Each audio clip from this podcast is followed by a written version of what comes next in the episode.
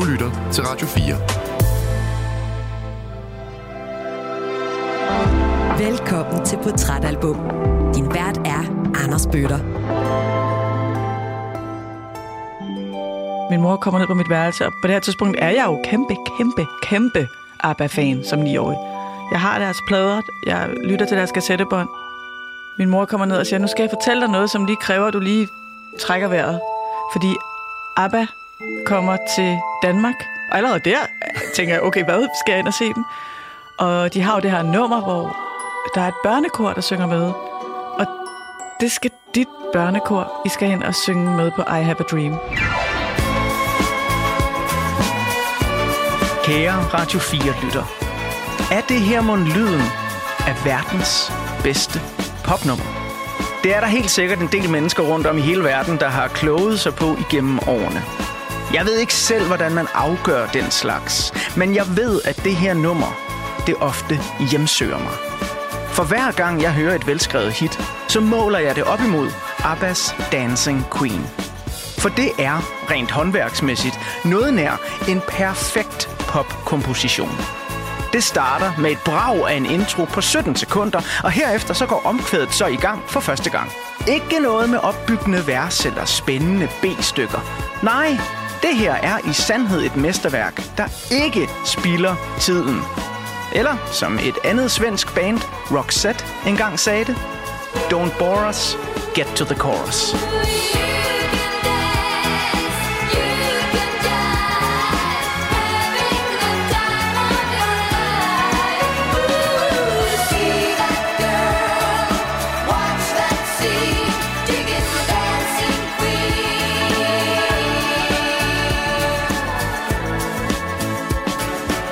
I de svenske popsnedgøres perfektionsånd, så skal jeg heller ikke bruge særlig meget mere af din tid på en opbyggelig intro til programmet her. Mit navn er Anders Bøtter, og jeg er din vært i de næste 2x55 minutter her på Radio 4. Jeg elsker svensk heavy metal, Ingmar Bergman og ABBA.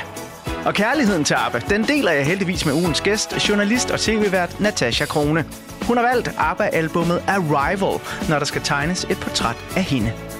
Hun blev uddannet på Danmarks Journalisthøjskole i 1996. Samme år var hun vært på TV2's debatprogram Planet Danmark. Herefter fulgte diverse jobs på sportsredaktioner, indtil hun i år 2000 fik sit helt store folkelige gennembrud som vært på Dansk Melodi Grand Prix. Et værtskab, hun i øvrigt sluttede af med at synge ABBA-klassikeren Thank You for the Music. Og året efter så fulgte så et endnu større værtskab, da hun sammen med Søren Pilmark var vært på Eurovision Song Contest i Parken i København. Samme år så udgav hun sit debutalbum Et blik fra dig, sang duet med Eurovision-legenden Johnny Logan på hans 9. studiealbum og blev den meget oplagte vært for en af Danmarks første store sangtalentkonkurrencer på tv, Stjerne for en aften.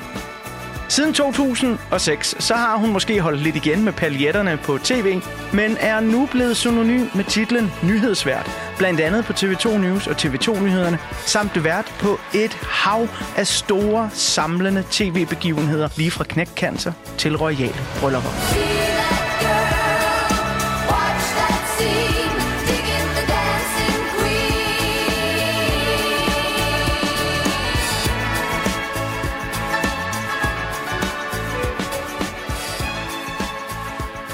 Natasja Krone, hjertelig velkommen til Portrætalbum. Tak. Vildt nok CV, du lige lister op der. Okay. Jamen, også tænkte jeg sådan selv, at nå ja, det er rigtigt. Jamen, jeg prøvede faktisk at se, om jeg kunne finde sådan et afsnit af det der Planet Danmark fra dengang, fordi så vidt jeg lige kunne læse mig frem til, så er du faktisk stadig praktikant på det tidspunkt. Jeg er studerende. Du er simpelthen studerende? Jeg er studerende. Ja, jeg tog overlov fra Journalisthøjskolen for at lave det program. Wow. Ja. Prøv at høre, jeg har glædet mig helt åndssvagt meget til at snakke ABBA med dig i dag. Inden vi mødtes, så fortalte du mig, at ABBA kommer ind i dit liv en gang sådan i slutningen af 70'erne. Albummet Arrival, som du har valgt, det udkommer i 76, men det er sådan i årene 78-79, at ABBA får en helt særlig betydning for dig. For der sker faktisk det, at du møder ABBA i 79. Men hvad det er for en historie, det vender vi tilbage til lidt senere i den første del af ugens portrætalbumudsendelse. Lige nu, der kunne jeg godt tænke mig at bladre op på den første side af portrætalbummet. Og her der er der små polaroidfotos fra din barndom, sådan i midten og slutningen af 70'erne. Hvis du selv skulle beskrive de her små polaroidfotos på den her første side, hvad er det så for nogle billeder fra barndommens land, der dukker frem? Jeg er født i 1970, så slut 70'erne, der er jeg jo så de her 8-9 år, og bor i Birkerød, lidt nord for København, med min mor og min far og min lillesøster Barbara. Vi bor i et rækkehus i Birkerød.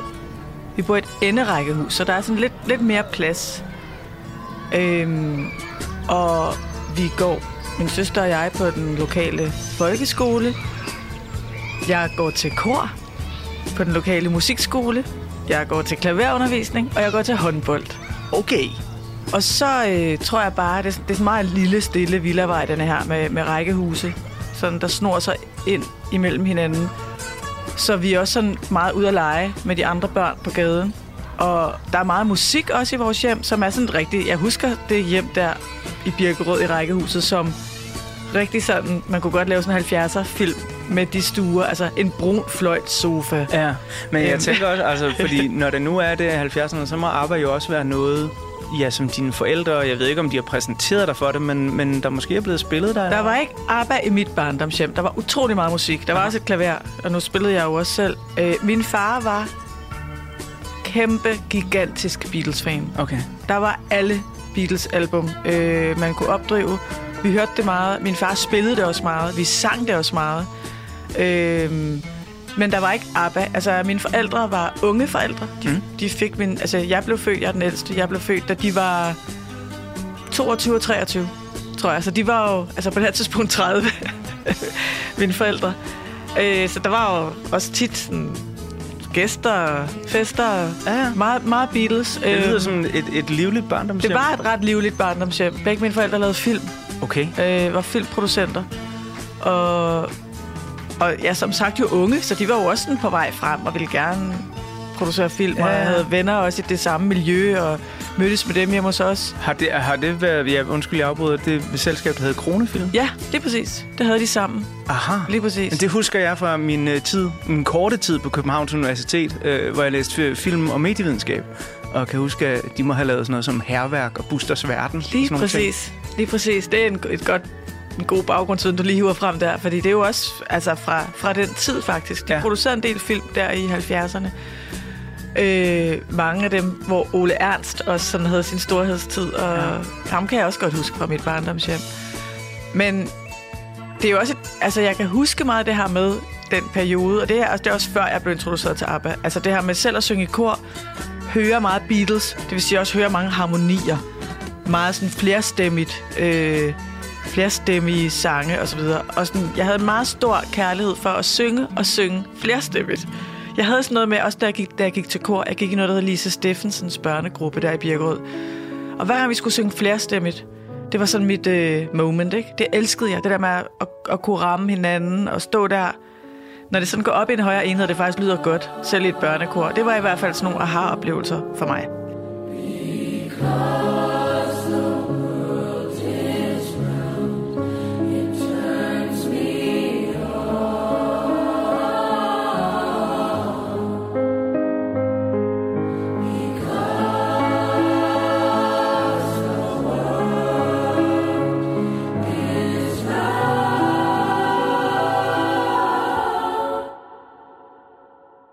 Det lyder som sådan et barndomshjem, der både har meget tryghed, fart på, og også det, at dine forældre er unge, og så en, som man kalder det, en rig kulturkapital på en eller anden måde. Altså, der bliver produceret film, der bliver sunget Beatles og den slags ting.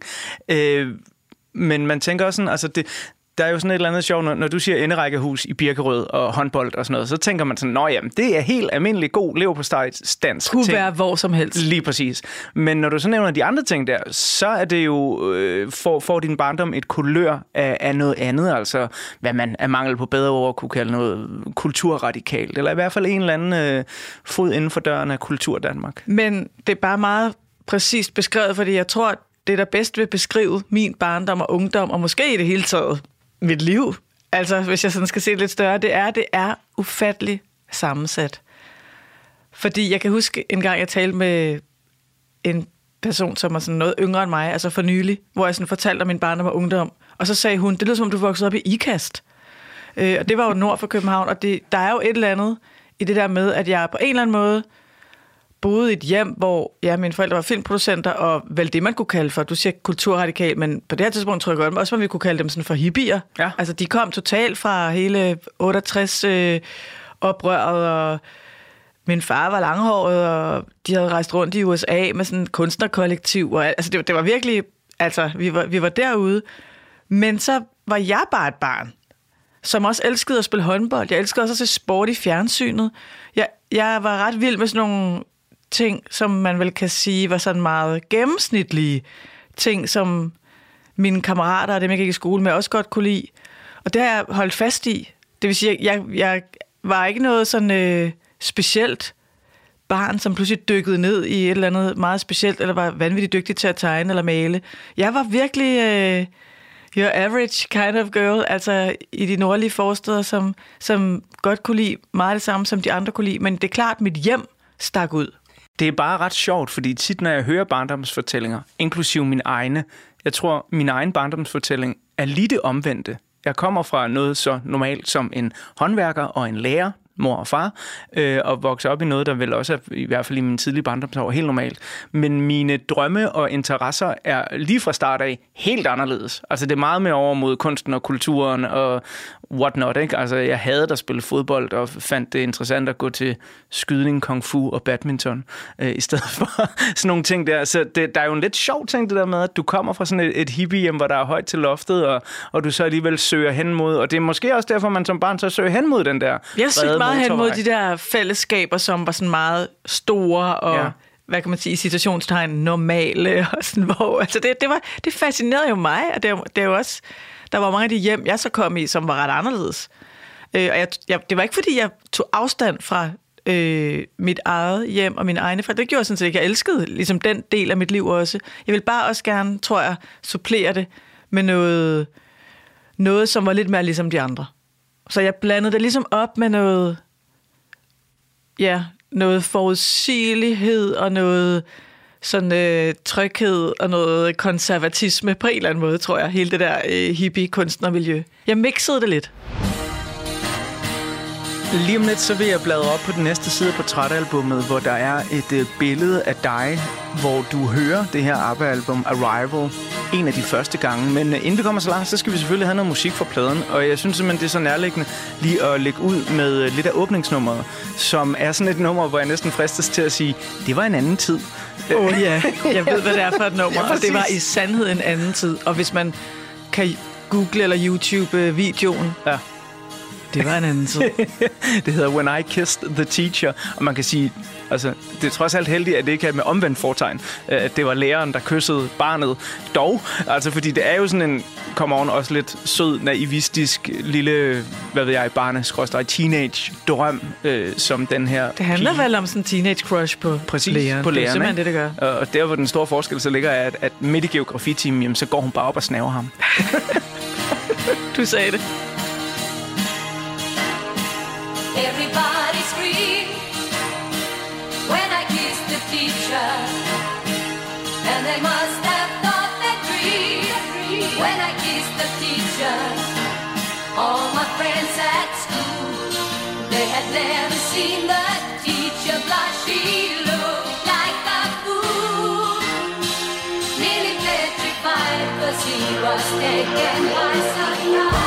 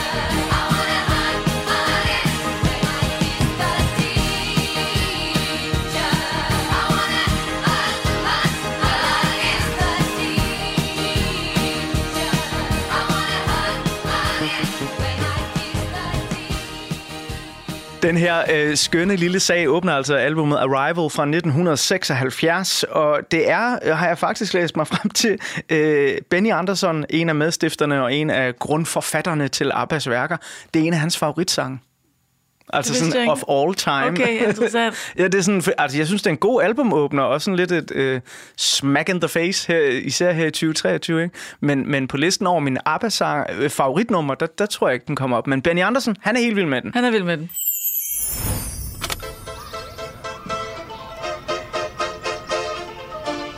Natasja, du hører det her på et eller andet tidspunkt sådan i slut 70'erne. Albumet kommer som sagt i 76, men jeg har valgt, at udsendelsen her skal tage sit udgangspunkt i 1979, fordi der får du en stor oplevelse med ABBA, som vi skal snakke om senere. Men lige for nu, der har jeg bladret op på en side på portrætalbummet, hvor du sidder og hører det her album for første gang. Det er jo meget lang tid siden, men jeg ved ikke, altså, kan du huske sådan en af de første gange, du blev præsenteret for det? Ja, jeg har virkelig tænkt meget over det, fordi det var helt sikkert ikke i mit barndomshjem. Der var som sagt rigtig mange Beatles-plader. Der var Stevie Wonder-plader. Der var Supertramp. Jeg husker meget sådan Breakfast in America. Det hørte vi også meget af det album. Ja. Der var ikke noget ABBA. Og lidt længere hen ad vejen. I rækkehusene. 5-6 huse hen ad vejen. Der boede en af mine klassekammerater, der hed Julie. Hendes far arbejdede i Danmarks Radio, og han arbejdede i radioen. Altså i radiohuset. Ja. De havde sygt mange plader, og det må være derfor. Han, jeg ved ikke rigtig helt præcist egentlig, det kan jeg ikke huske, hvad han lavede. Men de havde virkelig, virkelig mange plader. Og jeg kan huske, når jeg var hjemme hos hende, så sad vi tit og kiggede på alle de der plader. Fordi han havde jo nogle helt andre plader, end min far havde. Og jeg kan huske, han havde alle Shubiduas plader. Okay. Sådan, du ved, sådan stående, sådan, ja, ja. Altså, hvor mange der nu var udkommet på det her tidspunkt. Og det var også der, jeg blev introduceret til det, jo. Det havde min far heller ikke. Han synes, det var sjovt, når han kom hjem og sang teksterne. Han var sådan, ej, hvad er det der for noget? Ja. Sjovt noget, du synger. Og sådan, så synes han, der var sådan et eller andet i deres tekst. Men der ryger vi også lige ned i nogle af Schubert's storhedstider. Ja, 78'eren. De udgiver 78'eren med præcis. Den store kulturkanon-sang og så videre på. Præcis. Men i denne her pladesamling stod så Arrival. Og det var jo sådan et fængende cover med billedet af de her fire medlemmer. Og den meget sådan blå farve, som er dragende. Jeg kan bare huske det der med, hvad er det her for noget? Og så spillede vi det. Og så tror jeg bare, stemmerne, harmonierne, sådan hele det der univers, jeg blev præsenteret for. Der var jeg fuldstændig øjeblikkeligt solgt. Og insisterede på, altså jeg gik hjem og sagde, at vi skulle købe de her plader. Jeg ville have mere. Jeg synes også, det taler helt perfekt ind i, at du på det her tidspunkt allerede selv har opdaget det her med harmonier. Det kan du godt lide i sangen. Du har også flasket op med noget The Beatles hjemme på din far. Også et band, der har store harmonier. Men her, der møder man jo virkelig feminine harmonier. Altså kontra Beatles, som jo, de har også feminine kvaliteter, det er ikke noget nær det, men det her, det er jo sådan en, altså når jeg hører det her album, det er jo virkelig en feminin powerplade på så mange måder, altså. Det er det, og det her med at sidde og høre, på det tidspunkt, som barn i 70'erne, to kvindestemmer, som sådan på en eller anden måde fletter sig ud og ind af hinanden, som de to vokaler gør, samtidig med, at de har det her univers, som er sådan en blanding af disco og pop og store ballader og stryger. Det appellerede meget til mig. Det skal lige siges i øvrigt, altså det har jeg lyst til også at sige her, fordi der var også i mit barndomshjem noget Chita Chanel. Ja. Så der var også noget Anne Linnet, noget Lis Sørensen, som jeg allerede godt sådan havde hørt lidt af på det her tidspunkt, som jeg også var ret fascineret af. Jeg gik ind til byen for at kigge efter dig. Pludselig stod du der i mængden og smilede til mig. Ja, alle folk kan se det straks. Du er så smuk og dejlig. Jeg tror bare det her med, her var der sådan nogle kvinder, der sang, de så anderledes ud, de sang på en anden måde, universet var et andet, og jeg synes, det var virkelig dragende og appellerende. Og jeg synes, nogle gange, når man hører folk tænke tilbage på deres barndom og noget med ABBA, så er det jo sådan noget, hvem var du så? Og så stod man der, var du den lyshårede eller den mørkhårede? Så stod vi. Det var ikke sådan, jeg havde det, da jeg hørte det. Nej. Det var ikke sådan, at jeg vil være enten den ene eller den anden. Jeg var simpelthen stærkt fascineret af den måde, de sang på, af deres popnummer, af deres harmonier, deres kor, deres stryger. Og det er klart, det har jeg jo ikke som 8-årig siddet og kunne formulere. Hold da op, et fedt arrangement. Det var ikke på den måde, men det var det var. Det var den fascination, det var, når jeg tænker tilbage. For det var det, jeg så havde lyttet på. Og det var også det, jeg så sang med på. Det var ikke kun, når Agneta eller Frida sang. Det var også koret. Ja. Det var også, det sad jeg også og sang, og sådan virkelig dyrkede, altså da jeg ligesom dykkede ned i det, efter jeg havde hørt det første gang. Hvis man tegner en lille linje fra Chita Chanel og op til ABBA og ser på de kvindebilleder, der er, så må man jo også sige, selvom de ligger tæt på hinanden rent årstalsmæssigt, altså de begynder at lave musik i de samme år og sådan noget, jamen så repræsenterer ABBA og den måde, de i hvert fald ser ud på, jo nok også et større kig ind i fremtiden, end Chita Chanel gjorde. Var der en fornemmelse af allerede så tidligt her, at det her, det var Natasjas band, altså hvor de andre ting måske mere var noget fra mor og fars pladesamling?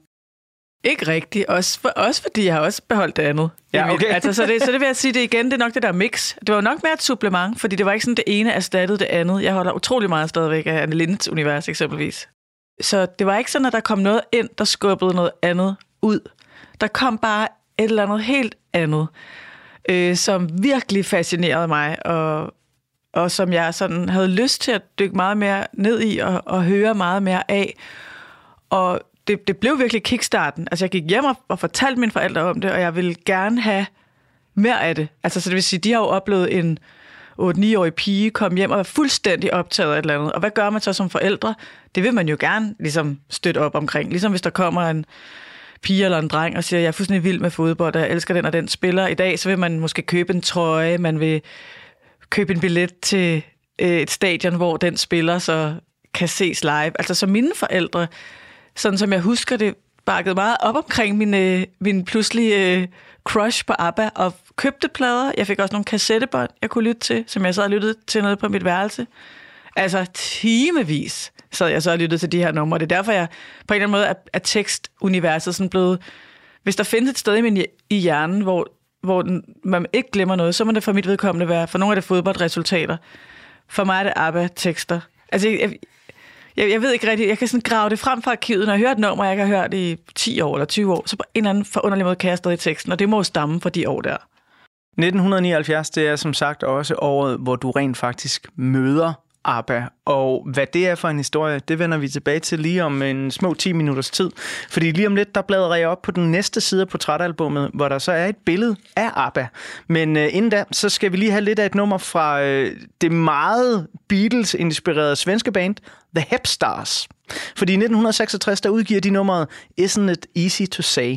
Og det er faktisk det første officielle samarbejde imellem de to ABBA-medstiftere Benny og Bjørn. Musikmanageren, legenden Stjerne Andersson, der senere bliver ABBAs manager og laver dem til et globalt superbrand, er på det her tidspunkt stifter og leder af pladeselskabet Polar Music. Han hører det her Hepstars-nummer, og så opfordrer han derefter Benny og Bjørn til at fortsætte med at skrive sange sammen. Fordi, som han siger til dem, I kan tydeligvis noget med gode vokalharmonier.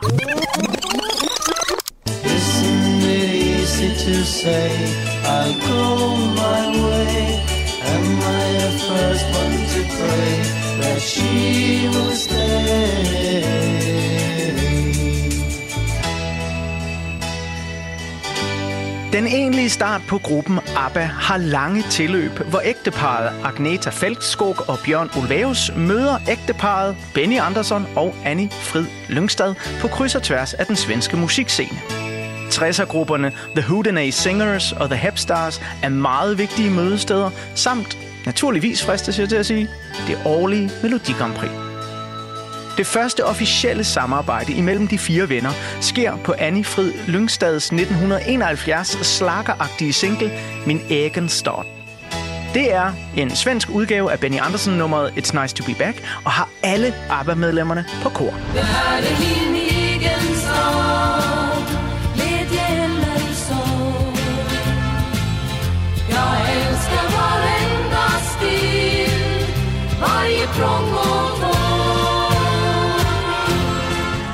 Bjørn og Benny, Agneta og Frida, som gruppen hedder, da de udsender deres debutalbum Ring Ring og medvirker i den svenske udgave af Melodi Grand Prix, Melodifestivalen i 1973, ja, de er alle sammen nogle driftige musikere med rigtig mange forskellige bands og projekter. Men da Ring Ring ender på en flot tredjeplads til Melodifestivalen, og efterfølgende bliver et hit i forskellige lande, så beslutter Agneta, Bjørn, Benny og Anni-Frid så for at bruge deres forbogstaver til at navngive deres band ABBA, som de herefter er fuldt dedikeret til. Og det skulle vise sig at være en rigtig, rigtig god idé. Året efter vinder ABBA overbevisende Melodifestivalen med nummeret Waterloo, et nummer, der efterfølgende flere gange er blevet udråbt som det bedste Eurovision-nummer nogensinde.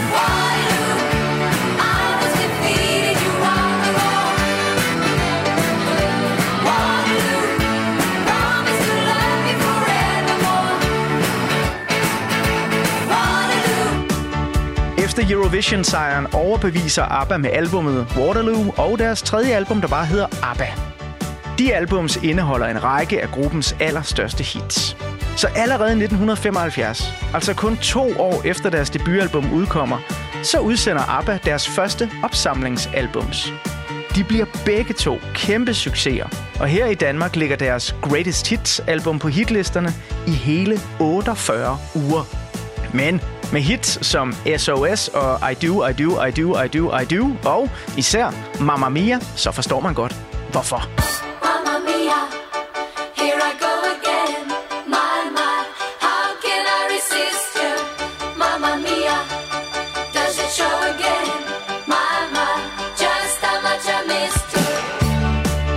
ABBA's Greatest Hits blev det bedst sælgende album i 1976 i flere lande. Så da de 4 venner skulle lave deres 4. studiealbum Arrival, så var forventningerne tårnhøje. Men ABBA skuffer ikke. Inden Arrival overhovedet var færdigskrevet, udsendtes albumets første single, som alle i bandet var enige om ville blive et massivt hit. Og de fik ret. Fusionen mellem amerikansk disco og europæisk Melodi Grand Prix pop gik rent ind hos musikelskere over hele verden. Dancing Queen strøg ind på førstepladsen i blandt andet Sverige, Norge, Danmark, Holland, Belgien, Tjekkiet, Irland, Storbritannien, New Zealand, Sydafrika, Sovjetunionen for første og sidste gang i ABBAs karriere i USA og i Spanien og Mexico, hvor sangen måske lød lidt anderledes.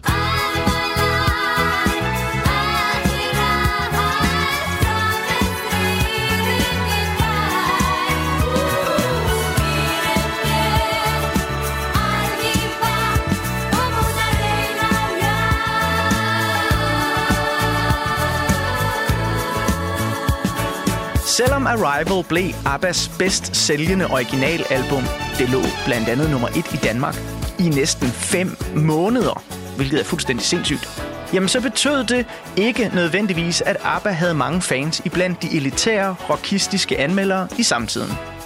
Amerikaneren Ken Tuck skrev sådan her om Arrival i musikmagasinet Rolling Stone i 1976. Ved at reducere deres i forvejen tomme tekster til fuldstændig irrelevans, så forbliver forsangere Anni-Frid Lyngstad og Agneta Fältskog befriet til at nusse videre med deres skingre stemmer uden hensyn til hverken følelser eller udtryk. Wow. Men altså, fordi det altid er nemt at være bagklog, så vil jeg ved gentagende genlyt her i 2023 sige, at Arrival den dag i dag står som et fundament for den moderne popmusik. Produktionen er både knivskarp og blød som smør på samme tid. Sangene emmer af både nostalgi og tidløshed. Og med sine kun 33 minutters spilletid, så er Arrival noget nær det perfekte popalbum. Så skid da hul i, at nogle af teksterne er det dejligste naivistiske vrøv.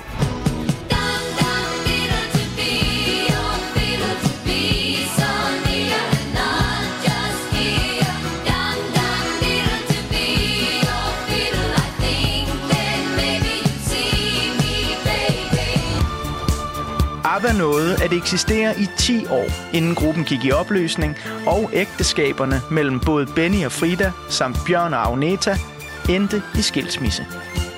Men fra 1972 til 1982, der udgav de sammen så vanvittigt mange stærke albums og singler, at der stadig er mærkbare ekkoer af deres musik i nutidens hits. De er blevet samplet af uhyre mange og meget forskellige musikere, såsom hittet Gimme Gimme Gimme,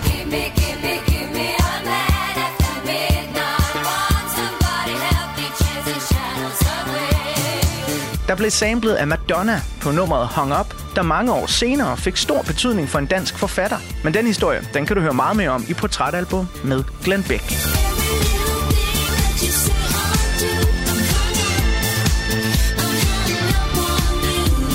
Eller nå ja, så var der også dengang, at ABBAs største hit, Dancing Queen, blev samplet af Shania Twain.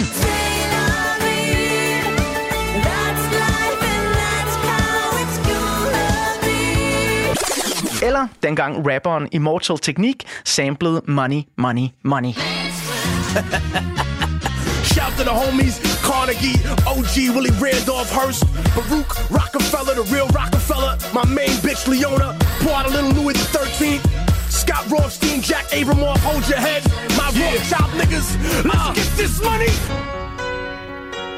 ABBA er her, der og alle vegne, og har igennem kæmpe musical-opsætninger, Mamma Mia-filmen med Meryl Streep i hovedrollen, opsamlingsalbums og andre store musikbegivenheder igennem årene, formået at fastholde deres relevans i den moderne musikforståelse. Og selvom deres disco-inspirerede Europop var udskældt af samtidens anmeldere, så er der vel ikke nogen tvivl om længere, at de 4 svenskere, der sammenlagt har solgt lige omkring 400 millioner albums, er noget af det allerstørste i musikhistorien. The winner takes it all. The loser standing small beside the victory. That's her destiny. I 2021 gjorde ABBA comeback og udsendte for første gang i 40 år et helt nyt album med 10 nye sange. Det 9. studiealbum, Voyage, bliver, ifølge gruppen selv, også deres sidste. Albummet strøg, naturligvis fristes jeg lidt til at sige, til tops på albumhitlisterne verden over, og solgte over 1 million eksemplarer på 1 uge. Men som om det ikke var stort nok at gøre efter 40 års fravær, så satte ABBA også gang i hidtil usete koncertplaner.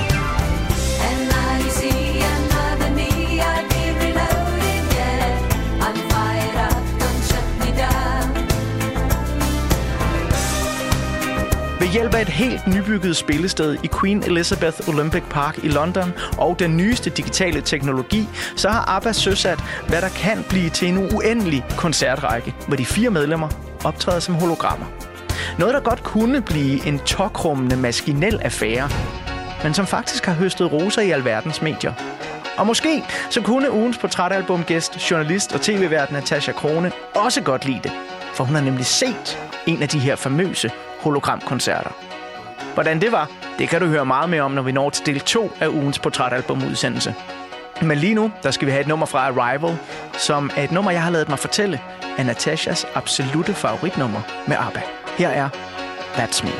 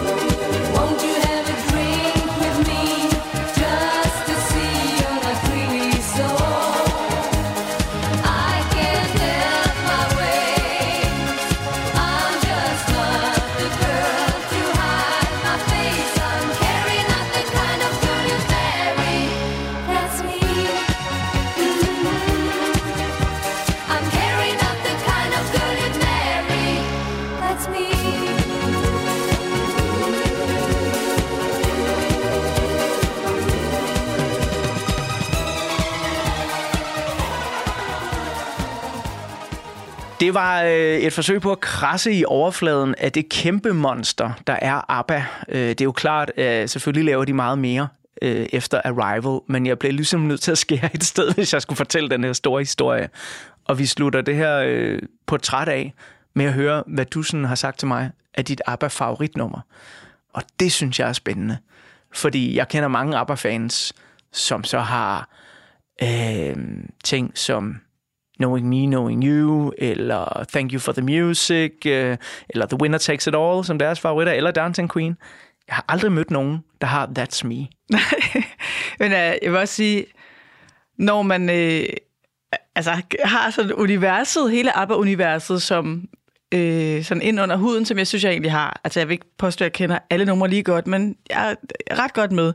Så er det også svært at vælge. Ja, det er ligesom at spørge Beatles-fans. Jo, altså, hvad er det bedste Beatles-nummer? Der er mange, og der er jo også sange, som sådan udmærker sig på hver sin måde, eller fungerer til forskellige følelser. Og grunden til, at jeg alligevel altid vender tilbage til That's Me, det er jo det, den så rammer i mig. Og hvorfor rammer den lige mig?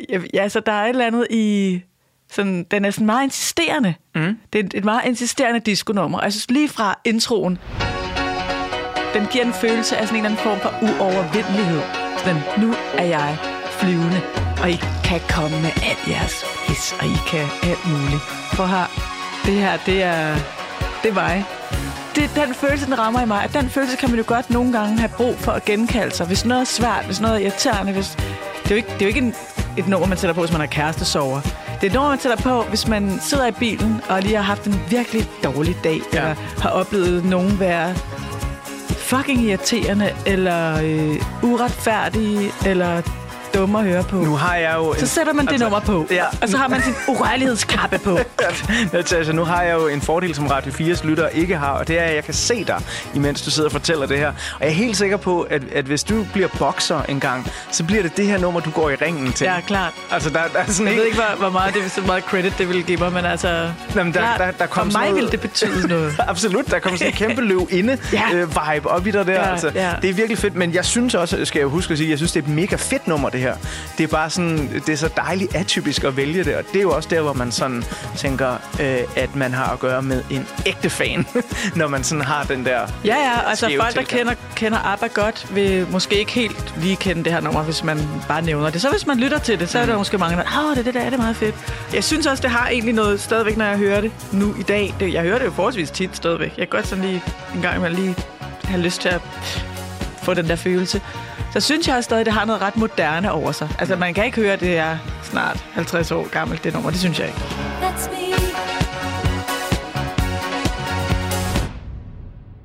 Nu har vi jo lært den unge Natasja Krone anno 1979 lidt bedre at kende. Dejlig barndomshjem, du vokser op i, med masser af kulturkalorier og nogle ret unge forældre, der virker til at være godt gang i, og som også er omfavnende over for din interesse i ABBA. Og vi har nu fået også tegnet et lille portræt, et lille kort portræt af ABBA. Jeg kunne selvfølgelig sige meget mere, men jeg skal også passe på tiden i programmet her. Så altså, jeg vil gerne bladre op på en side af portrætalbum, som jeg har glædet mig åndssvagt meget til. Fordi som jeg lovede tidligere, så skal vi jo høre lidt om den dag, du mødte ABBA. Eller de dage, kan det jo også være. På den næste side af portrætalbummet, der er der et billede af dig fra den 21. oktober 1979. Der går du som 9-årig ind i Falconer Salen på Frederiksberg, fordi du har fået til job at synge kor for ABBA, der spiller koncert i Danmark. Noget, de ikke gjorde særlig ofte. De var i det hele taget et band, der i forhold til deres størrelse turnerede meget lidt. Men Natasja Krone, du har sunget kor for ABBA i Falconer Salen i 1979. Vil du ikke lige starte med at beskrive, hvad der er på det her billede, og fortælle os lidt om, hvad sker der i det øjeblik, at dørene til Falconer Salen går op, og du går herind? Hvordan lugter der? Hvad husker du? Hvis jeg må beskrive to scener, fordi den scene, jeg også husker, det er min mor kom ned på mit værelse på et eller andet tidspunkt i 1979. Jeg synger som sagt kor. Jeg synger i et børnekor i Birkerød, hvor vi bor. Min mor kommer ned på mit værelse, og på det her tidspunkt er jeg jo kæmpe ABBA-fan som 9-årig. Jeg har deres plader, jeg lytter til deres kassettebånd. Min mor kommer ned og siger, nu skal jeg fortælle dig noget, som lige kræver, at du lige trækker vejret. fordi ABBA kommer til Danmark. Og allerede der tænker jeg, okay, hvad skal jeg ind og se dem? Og de har jo det her nummer, hvor der er et børnekor, der synger med. Og det skal dit børnekor, I skal ind og synge med på I Have a Dream. Og jeg ved ikke, altså det er jo bare det. Det er ligesom at gå ned til en 9-årig og sige, du skal træne med Messi over morgen. Eller, du skal, altså, jeg ved, det var også sådan, det føltes for mig. Jeg kunne ikke være i min egen krop. Og så, ja, så kom... Vi øvede meget, kan jeg huske, dernede på musikskolen i Birkerød, og så kom dagen der i oktober. Og det her, det var før nervernes tid. Jeg husker intet forbundet med nervøsitet eller pres, eller jeg husker kun altså en forventningens glæde, som var det alle juleafteners juleaften. Vi blev kørt i en stor bus ind til Frederiksberg. Vi var omkring 10, tror jeg, fra koret, der skulle være med her. Og det vi skulle, det var om formiddagen, for vi skulle ind og øve.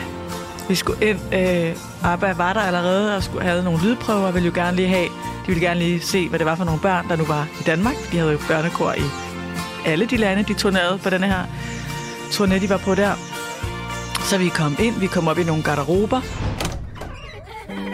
og sådan fik noget drikke og så videre. Og så skulle vi så ned på scenen.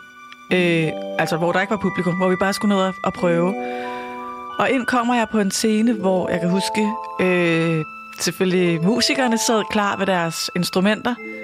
Bjørn og Benny stod der, og så stod midt på scenen Agneta og Frida i store, hvide frotté-badekåber. De var jo ligesom, før de havde klædt om, før de havde fået make-up på, så de var jo så afslappet som muligt. Vi kommer ind, og det er jo surrealistisk for mig at bare stå over for dem. Jeg tror, jeg bare sådan prøver at suge al luft ind, alle fornemmelser. Man kan jo ikke se så meget op på sådan en scene. Der er jo ligesom bare noget lys deroppe, så jeg kunne ikke sådan se så meget andet end det. Og jeg havde jo også bare mit blik stift rettet mod dem og deres store, hvide badekåber. Og så de sagde, hey, at de prater der svenska, og virkede utrolig søde, afslappede, imødekommende.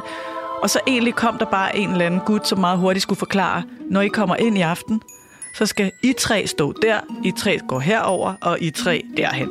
Så man ligesom, I skal bare stille ved de her mikrofoner, og så skal I ellers bare gå i gang. I har jo øvet nummeret. Og så kom jeg til at stå med to andre på et kor sammen med Agneta. Jeg ved ikke, altså det var den mikrofon. Så var der jo så en lille mikrofon, det er sådan en lav mikrofon, som ligesom var sådan peget hen mod os, og så hendes. Så hun stod ligesom og sådan tronede, og så stod vi tre nede foran hende og sang. Og så spillede vi nummeret igennem 2 gange, hvor vi så var sådan sikre på, hvor var det, vi skulle komme ind. Og så kom vi ellers op i garderoben igen og sad og ventede. Og så da koncerten gik i gang, der kan jeg huske, der var sådan internt lydanlæg i Falconer, som gjorde, at vi kunne lytte til koncerten. Vi kunne ikke se den. Så jeg sad op i en garderobe og lyttede til den der setliste af numre, som jeg jo kunne ud og ind. Og så på et tidspunkt blev det vores tur. Og igen, jeg husker ikke sådan noget form for nervøsitet eller stress over det, der nu skulle ske. Altså kun sådan en, hurra, nu er det nu. Og så blev jeg meget overrasket, da jeg kom ind på scenen, over det der, at man ikke kunne se publikum. Man kunne bare se en kæmpe projektør, der sådan knaldede lige ned i hovedet på os. Men ind der til Agneta, som smilede sødt og tog imod os, ind og synge omkvædet på I Have a Dream, ud igen. Og så jo en oplevelse, som jeg ikke på det tidspunkt vidste, hvor vanvittig var. Fordi der var jeg bare 9 år og tænkte, hey, jeg får lov til at møde mine idoler.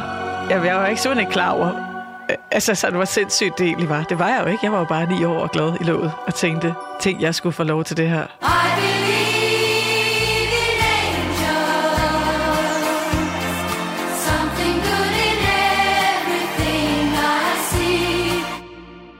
Men det er jo også, altså for mig som musikformidler, set i et musikhistorisk perspektiv, at vi har en af verdens mest populære grupper, som samtidig, igen i forhold til deres størrelse, er en af dem, der turnerer allerfærrest gange. Det her, det er deres 3. tur, og de når at lave meget få tours igennem deres karriere, når at spille i Danmark meget få gange, set i forhold til, at de kommer fra Sverige i hvert fald. Og du så har stået der, er bare sådan for mig vingesus af musikhistoriens kæmpe betydning. En ting, et spørgsmål, der lige melder sig, når man så er sådan en del af sådan en børnekor der, det er jo ikke nødvendigvis alle børnene, der har været hverken fans eller ABBA, eller overhovedet vidste, hvem de var. Var du sådan alene med din ABBA-kærlighed, eller havde du nogle allierede i børnekoret? Ikke nogen, tror jeg, som var lige så op at køre over musikken, som jeg var. Det tror jeg ikke. Det mindes jeg ikke. Jeg tror, jeg var meget alene med at have den der ud af kroppen oplevelse. Jeg tror ikke, det var sådan... Jeg mindes heller ikke, det var noget, jeg gik sådan og blærede mig med, eller var op at køre over i forhold til mine venner. Jeg var lidt i min egen verden omkring den oplevelse. Det kan også godt være, det kan jeg ikke huske, men jeg kunne godt forestille mig, min mor også har sagt, prøv at se, om du ligesom kan bare nyde det og være i det, i stedet for at ligesom...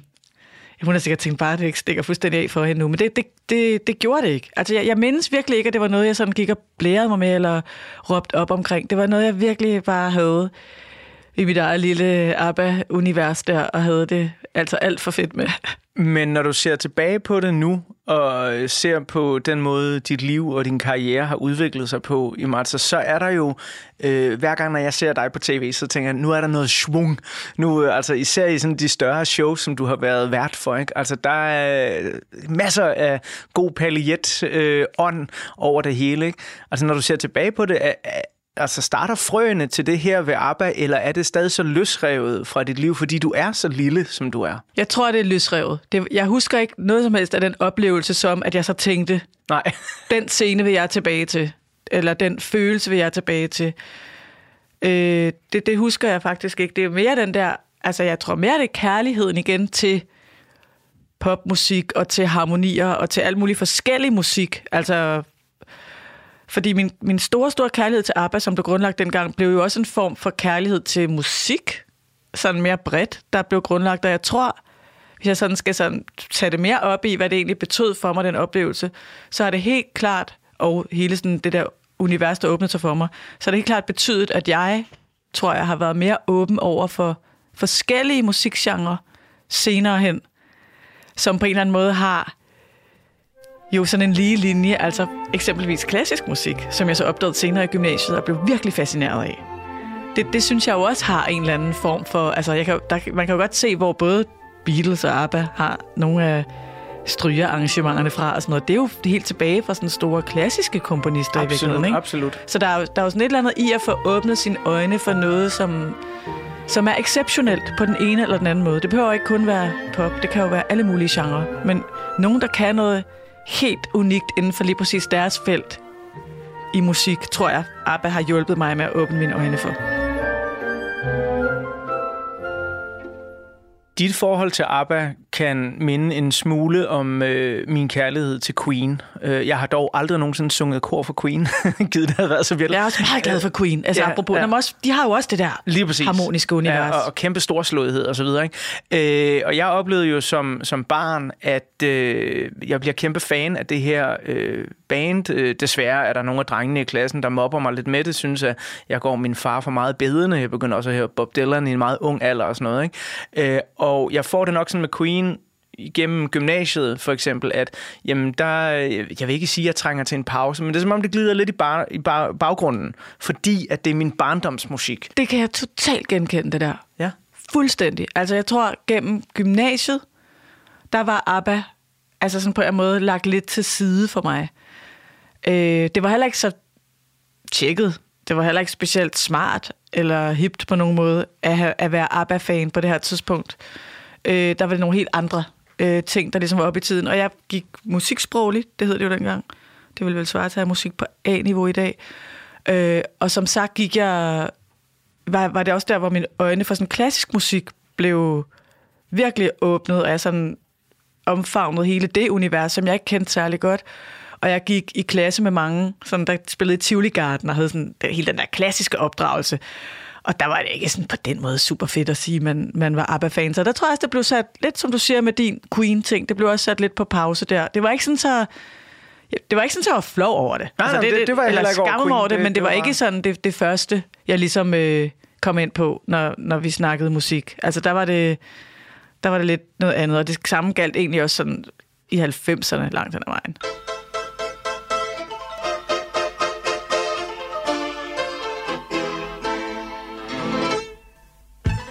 Det er fantastisk at komme med tilbage til Falconer Salen 79 og dine barndommens gader, hvor ABBA kommer til at betyde rigtig meget. Og jeg skal snart klappe portrætalbummet sammen for den her første del af ugens udsendelse. Og når jeg så åbner det igen, jamen, så fortsætter vi fortællingen om, hvordan ABBA jo igen får et revival i dit liv. Du har været til en af de her hologramkoncerter. Glæder mig meget til at høre. Glæder mig også meget til at høre lidt om, hvordan at man kommer fra den her lille vej i Birkerød og har sunget kor for ABBA, og så begynder at blive interesseret i, måske jeg skulle være journalist, og på tv-skærmen, hvordan vi kommer til det. Men det er alt sammen i del 2 af ugens udsendelse. Lige nu, der går vi ud her i del 1 med noget, jeg vil kalde virkelig storladent ABBA. Altså den her filmiske kvalitet, der er i nummeret Money, Money, Money. Det kan bare et eller andet helt særligt.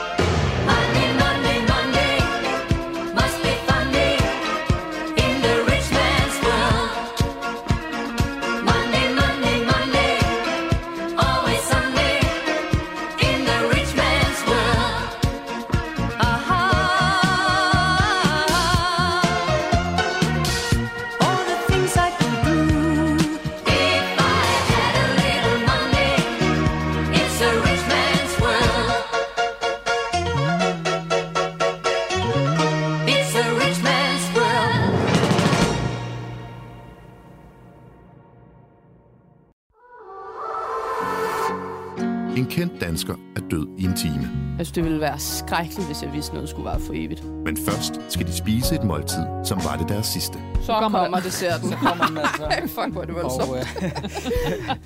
Og altså, hvorfor, Anna? Hvorfor? Altså, jeg aner det ikke. Sammen med vært Lærke Kløvedal taler de om døden, maden og alt derimellem. Men fjordrejer, det er barndom. Det er gode stunder med min far. Det er noget af det eneste, jeg har haft med papa.